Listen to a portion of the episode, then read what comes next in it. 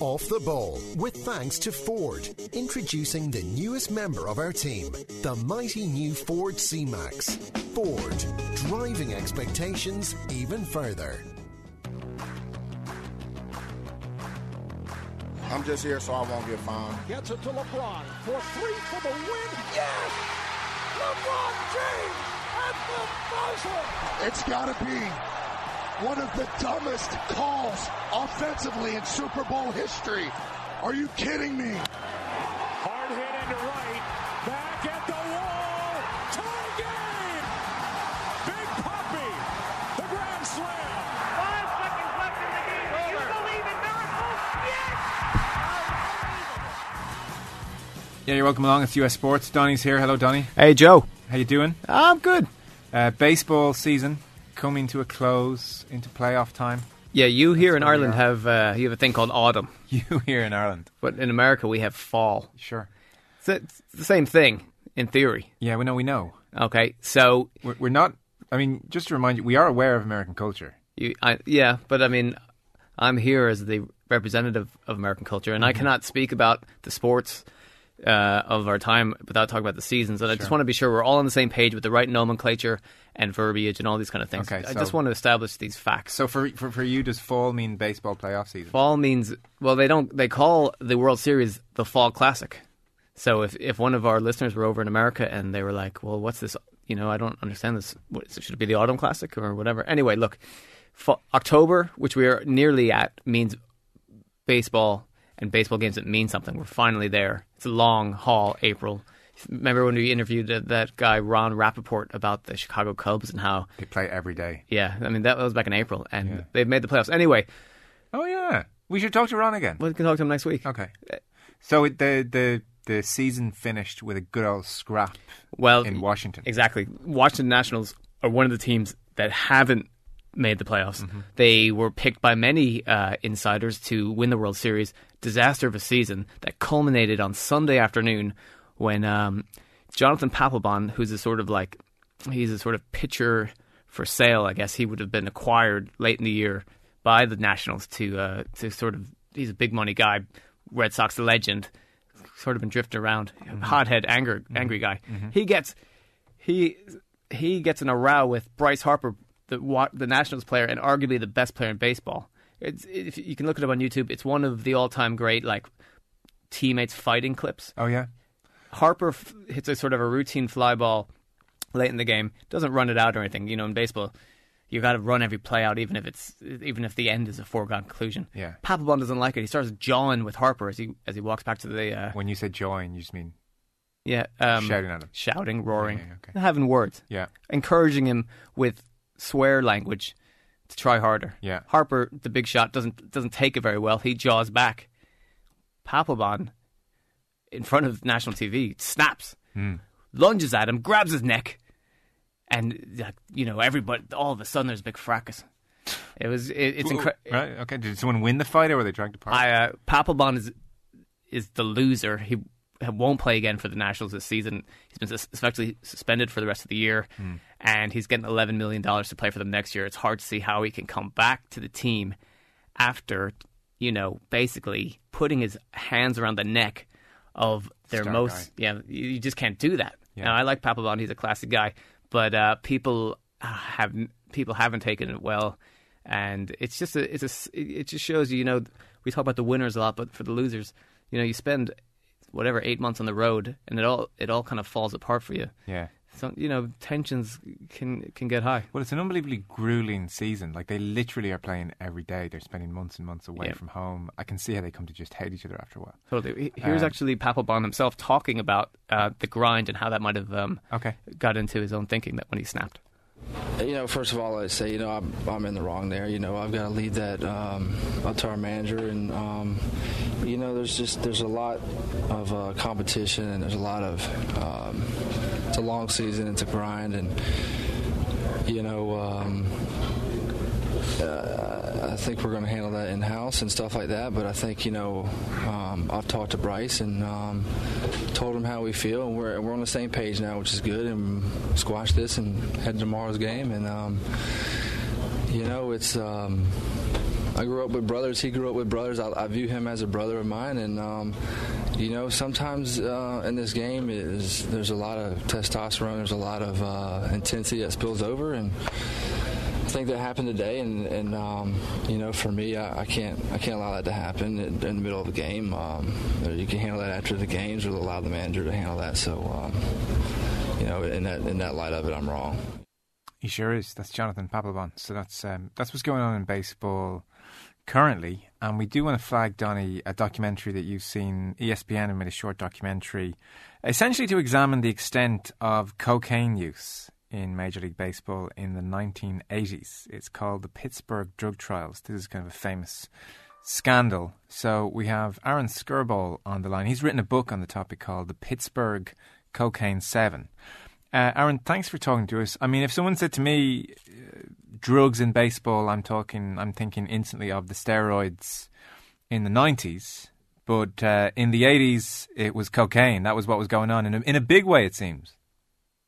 Yeah, yeah. Um, in 1985, they had what's known as the big Pittsburgh drug, drug trials, and these these were the biggest uh, trial in uh, Major League Baseball history. And you know, this is a day before ESPN, before you had 24-hour uh, news or talk radio. So all these major league players, all stars, started coming to Pittsburgh to uh, testify about against their drug dealers, and I don't think anyone imagined how open they would they were going to be um, when talking about the, the cocaine abuse in baseball. Uh, Keith Hernandez, who was an All-Star League MVP, he testified that you know more than 40% of all players were used. He called it baseball's uh, love affair year um, and uh, romance with cocaine.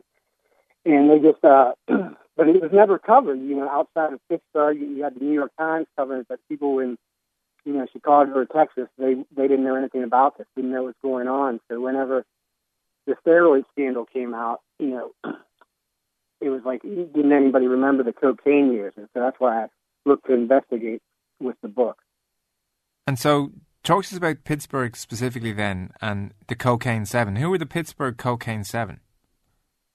The seven were um, seven local drug dealers um, that players, uh, the Pirates, um, and other ma- major league teams, when they came to Pittsburgh, they would uh, have these guys get them cocaine. But in a lot of cases, they were it was a bartender who kind of pointed them in the right direction, and other guys who you know when the local hero came up and said, "Hey, can you hook me up?" They were like more than happy to to do it. So when news of this all came out, um, the, the the players getting off scot free, it kind of created the rich rich versus poor aspect of it, and how every player that you know there was 13 players, I believe, that came to Pittsburgh to testify the grand jury, and each one of them were given immunity. But uh, you know, the local uh, heating repairman ended up getting arrested. And so there were seven fans that basically took the fall for uh, dealing to Major League Baseball. And then once it all came out, baseball acted like they were clean. Um, you know, uh, the commissioner came out and said, you know, we're going to be the cleanest sport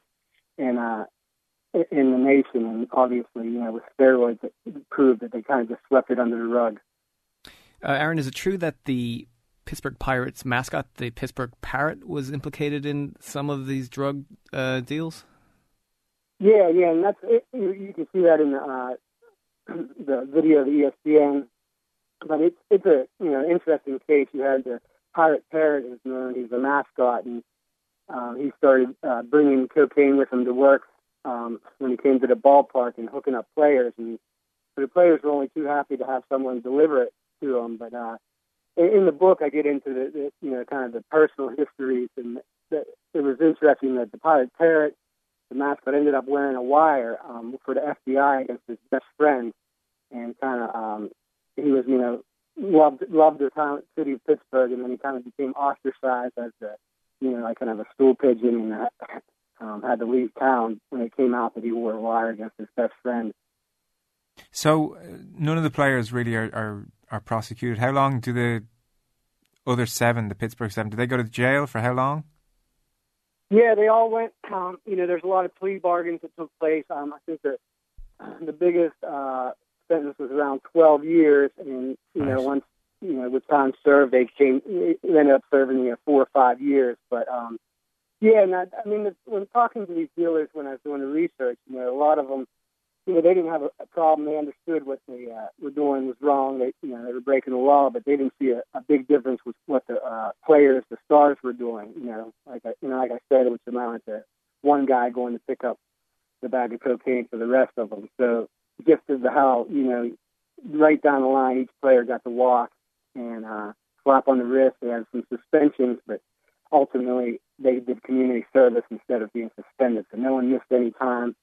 And, and, and looking back, you know that you know there was players like Rod Scurry, who was a, a pitcher for the uh, Pirates and then the Yankees, and he ended up uh, dying years later because he you know he he had a drug problem that never really got addressed.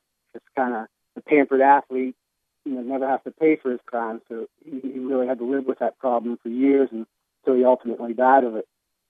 Aaron, did fans and especially journalists um, before these trials, did they have any idea that cocaine was so rampant in baseball? I mean, you know, when you hear of uh, Keith Hernandez talking about, you know, that year 1980 and all the cocaine that he was on, and he said he can barely even remember the year.